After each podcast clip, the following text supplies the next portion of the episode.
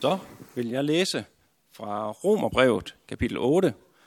Og øh, det er en helt fantastisk øh, tekst at starte op med her, synes jeg. Så der står øh, vers 31 til 39. Er Gud for os, hvem kan der være imod os? Han, som ikke sparede sin egen søn, men gav ham hen for os alle, vil han ikke med ham skænke os alt? Hvem vil anklage Guds udvalgte? Gud gør retfærdig. Hvem vil fordømme? Kristus Jesus er død, ja endnu mere, han er opstået og sidder ved Guds højre hånd og går i forbøn for os. Hvem kan skille os fra kastet kærlighed? Nød eller angst, forfølgelse, sult eller nøgenhed, fare eller svær? Som der står skrevet, på grund af dig dræbes vi dagen lang. Vi regnes for slagte for. Men i alt dette mere end sejrer vi ved ham, som har elsket os. For jeg er vist på, at hverken død eller liv, eller nogle engle eller magter, eller noget nuværende, eller noget kommende, eller kræfter, eller noget i det høje, eller i det dybe, eller nogen anden skabning, kan skille os fra Guds kærlighed i Kristus Jesus, vor Herre.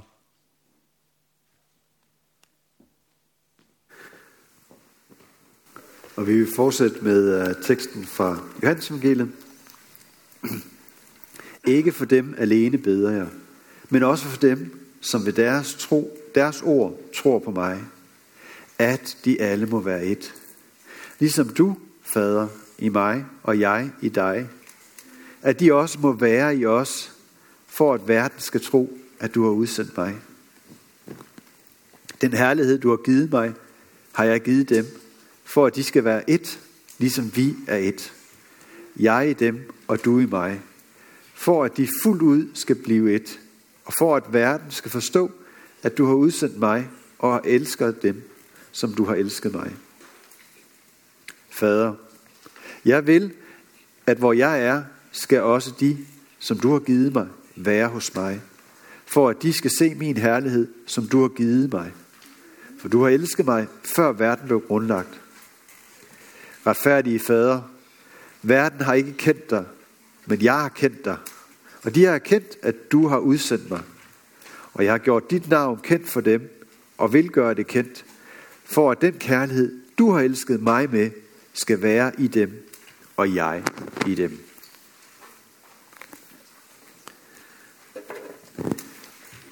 Kære far, vi beder om, du må åbne vores ører, så vi kan høre, hvad du vil sige til os. Åbn vores øjne, så vi kan se dig i ordet, og åbne vores hjerter, så du trænger helt derind, hvor det virkelig betyder noget.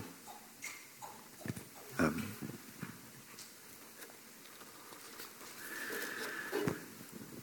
De stod tæt pakket, skulder ved skulder og mere til. Der var en spændt atmosfære. Rygterne var ledet i forvejen. En fange skulle frigives. Det var skik, at en fange fik sin frihed tilbage i anledning af højtiden. Men hvem? Rygtet sagde, at Jesus og Nazareth var i forhør. I forhør hos Pontius Pilatus. Det kunne være, det kunne være, det var ham, der skulle sættes fri. Rygterne gik. Nogle mente, at en ballademager som Jesus blot fik, hvad han fortjente, hvis han blev straffet. Andre var lidt mere skeptiske. Men i den stadige strøm af usammenhængende bidder af nyheder i en kaotisk sammenblanding af sandhed og løgn, fik ingen det fulde billede. Rygterne gik. Pludselig trådte Pilatus frem, hævet over mængden. Han vil frigive Jesus.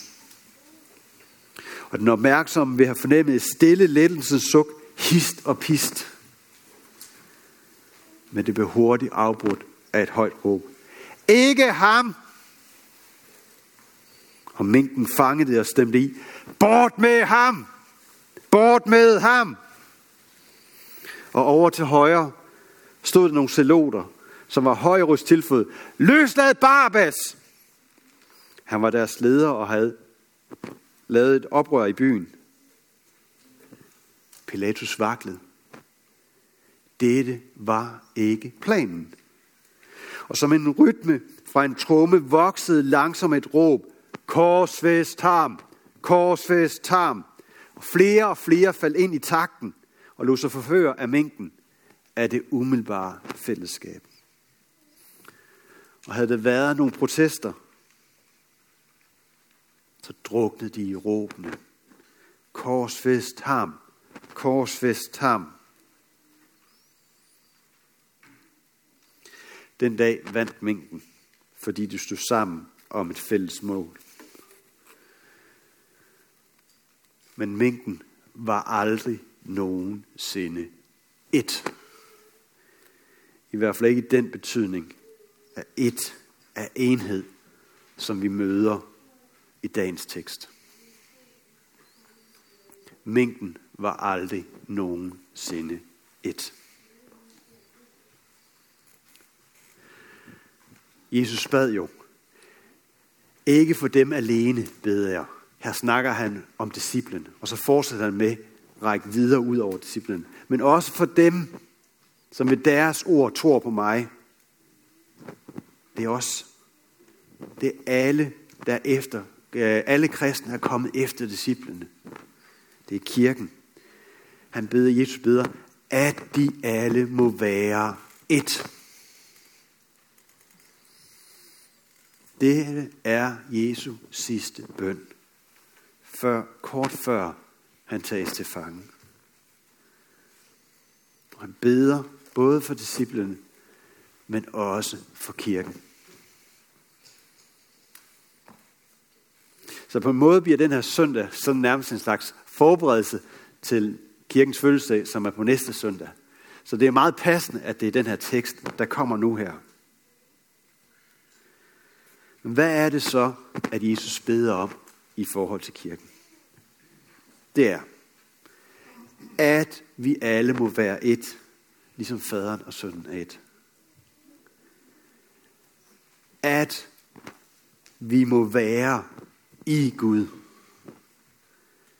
Og at vi må være et vidnesbyrd for verden om Jesus og Guds kærlighed. Og de her tre ting, at vi må være et, at vi må være i Gud, at vi må være vidnesbyrd, de er vævet ind i hinanden, og de er på én gang hinandens forudsætninger og konsekvenser. Og tager vi og piller en del af det ud, så falder de andre lidt sammen.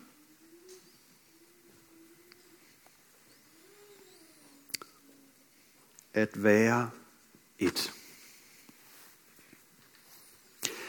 Umiddelbart så tænker jeg på tre forskellige billeder på, hvad det vil sige at være et. Det første, det er ægteskabet. Bibelen bruger jo lige netop for klar formuleringen, at de bliver et kød. At man hører sammen på en alt gennemgribende måde. Og selvom, selvom der er mange forskellige måder at indrette sig på, så gælder det, at i hovedparten, at i en eller anden scene, at man deler. At man deler hjem, deler børn, deler økonomi, deler, ja, så at sige, liv.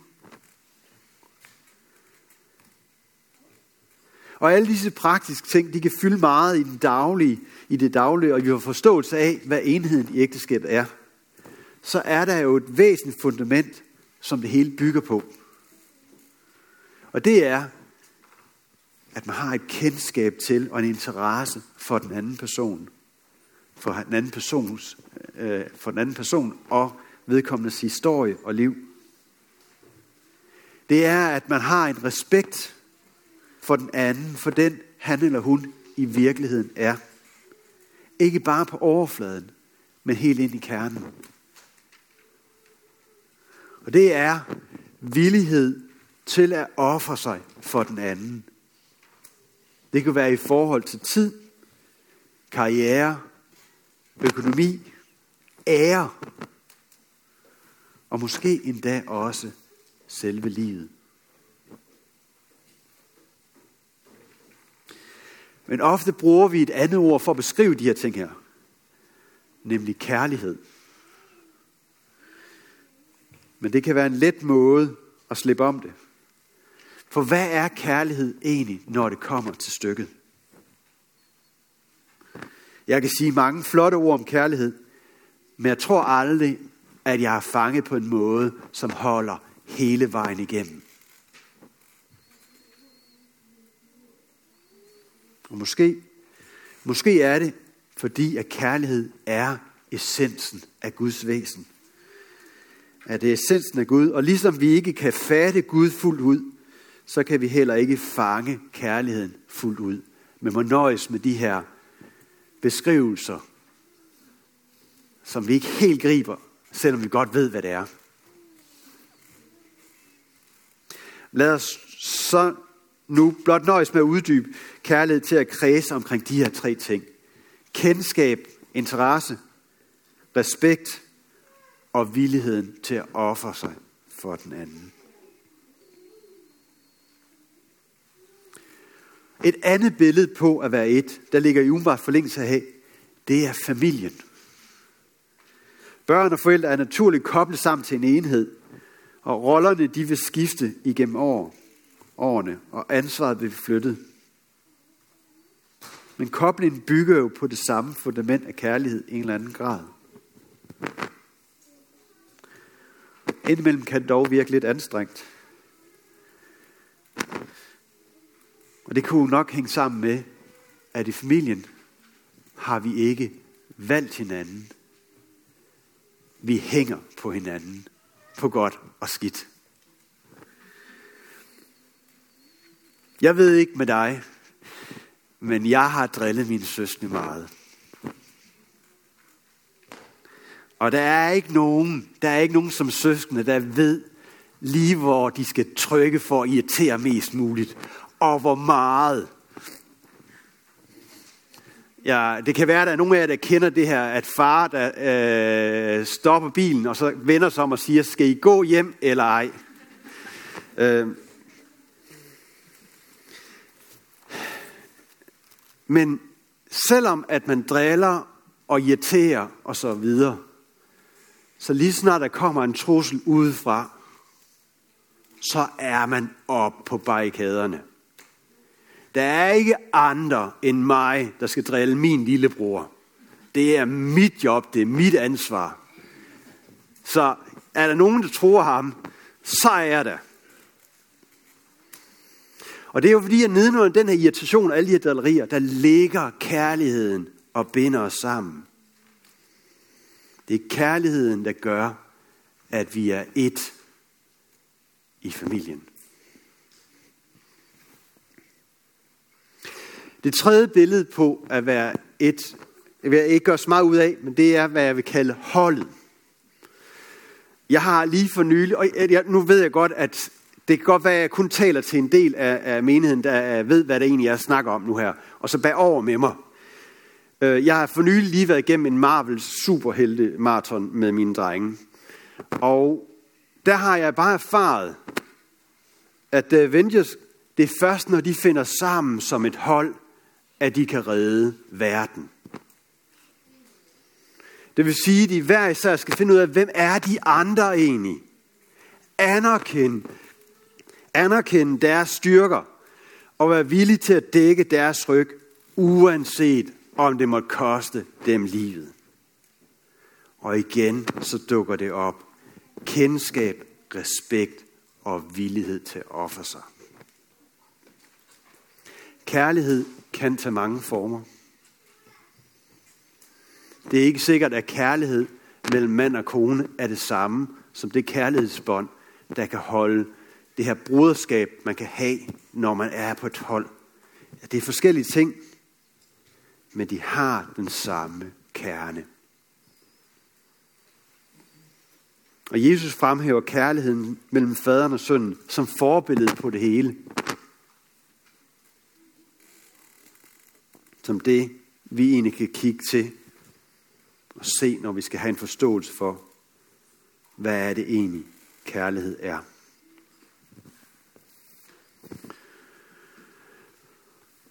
Håben ved Jesu domfældelse, der råber korset ham, de var ikke et. For de gemte sig bag hinanden. De havde dybest set ikke en stor interesse i de fleste af de andre, der var til stede.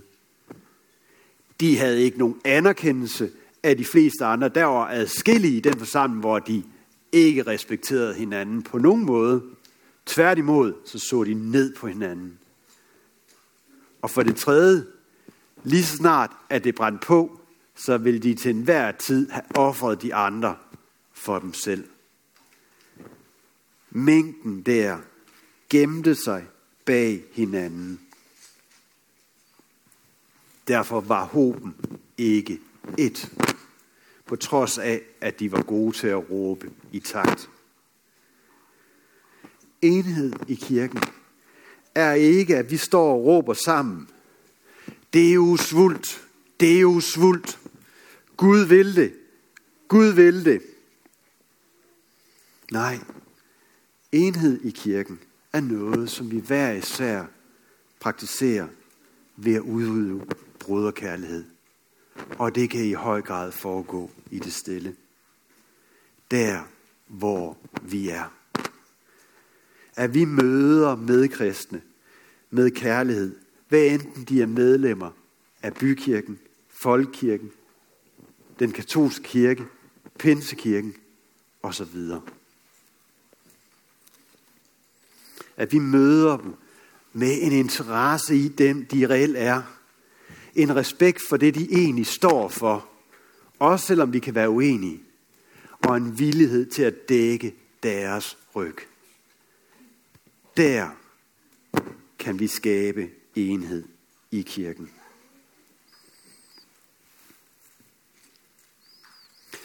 Hvis vi bare stoppede her, så var der ikke noget særligt ved det kristne fællesskab. Så var det bare et fællesskab. Ligesom mange andre fællesskaber, der findes i livet. I fodboldklubben, i politiske partier, hvor man mødes på arbejdspladsen. Der er mange fællesskaber. Så hvad er det, der gør, at fællesskab i kirken er noget andet end bare almindelige fællesskaber? Og det ligger sammen med det næste, som Jesus faktisk lagde frem. Nemlig, at vi må være i Gud. Det er en meget simpel måde at udtrykke det på. Men det er faktisk en fantastisk udtryk for, hvad vil det sige at være kristen? At vi er i Jesus. Vi er iklædt Jesus. Så når Gud ser på os, så ser han ikke os, men han ser Jesus, som vi er iklædt i. Vi er bestandig i Guds hånd med al den tryghed, som det bringer. Vi er i Gud, ikke sat på Gud. Men vi er inde i, vi er en del af det. Intet, intet kan skille os fra ham. Er Gud for os, hvem kan da være imod os? Gud er kærlighed. Det er den bedste beskrivelse af Guds væsen. Gud er kærlighed. Og deri består kærligheden. Ikke i, at vi har elsket Gud, men i, at han har elsket os. Og sendt sin søn som sodenoffer for vores sønder. Vi elsker fordi han elskede os først. Og når vi udfolder Guds kærlighed, så er det, at vi bliver et i kirken. Amen. Lad os bede sammen. Jesus, vi takker dig for fællesskab omkring gudstjenesten. Tak, fordi vi kan mødes i frihed og tilbede dig. Styrk os i indbyrdes kærlighed. Udrust os med nådegaver til fælles gavn og opbyggelse, og lær os at række ud over egne behov. Vi beder dig for menighedens børn, både for de fødte og de ufødte. Beskyt du dem, og lad dem få lov til at vokse op i troen på dig. Vi beder for menighedens konfirmander og unge, for deres liv og vækst i troen. Vi beder dig for ægteskabet og dem, der lever alene. Giv os din kraft til at leve efter din vilje. Vi beder for Skjern og omegn, at du, Jesus, må blive kendt, troet, elsket og efterfulgt. Vi beder for Niels Jørgen Fogh, menighedens vejleder, at du må styrke ham i hans arbejde og holde os alle fast på Bibels grund. Vi beder dig om, at du vil være nær hos alle, der er ramt af sorg, sygdom og lidelse. Giv du os mod til at være til stede og visdom til at lindre smerten hos hinanden. Hør os, når vi i stillhed hver især beder for en, vi kender.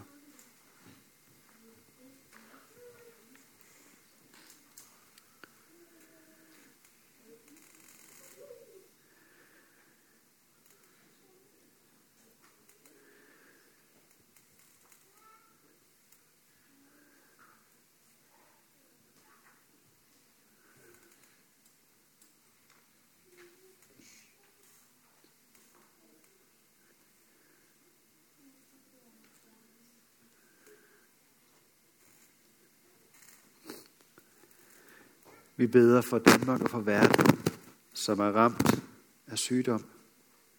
Bed om, at du må sende lindring og helbredelse til dem, der er ramt af sygdom. Vi beder om, at du må give dem, der er usikre, tryghed. Vi beder om, at du må give visdom til dem, der skal træffe beslutningerne. Vi beder for dig, beder dig for din kirke. Lad budskabet om dig, Jesus, spredes øh, over hele jorden. Styrk dem, som forfølges for dit navns skyld. Vi beder for vores folk, for alle, der er blevet betroet magt og autoritet. Hjælp dem og os til at værne hinanden mod uret og vold, og kom så snart og gør alting nyt. Amen.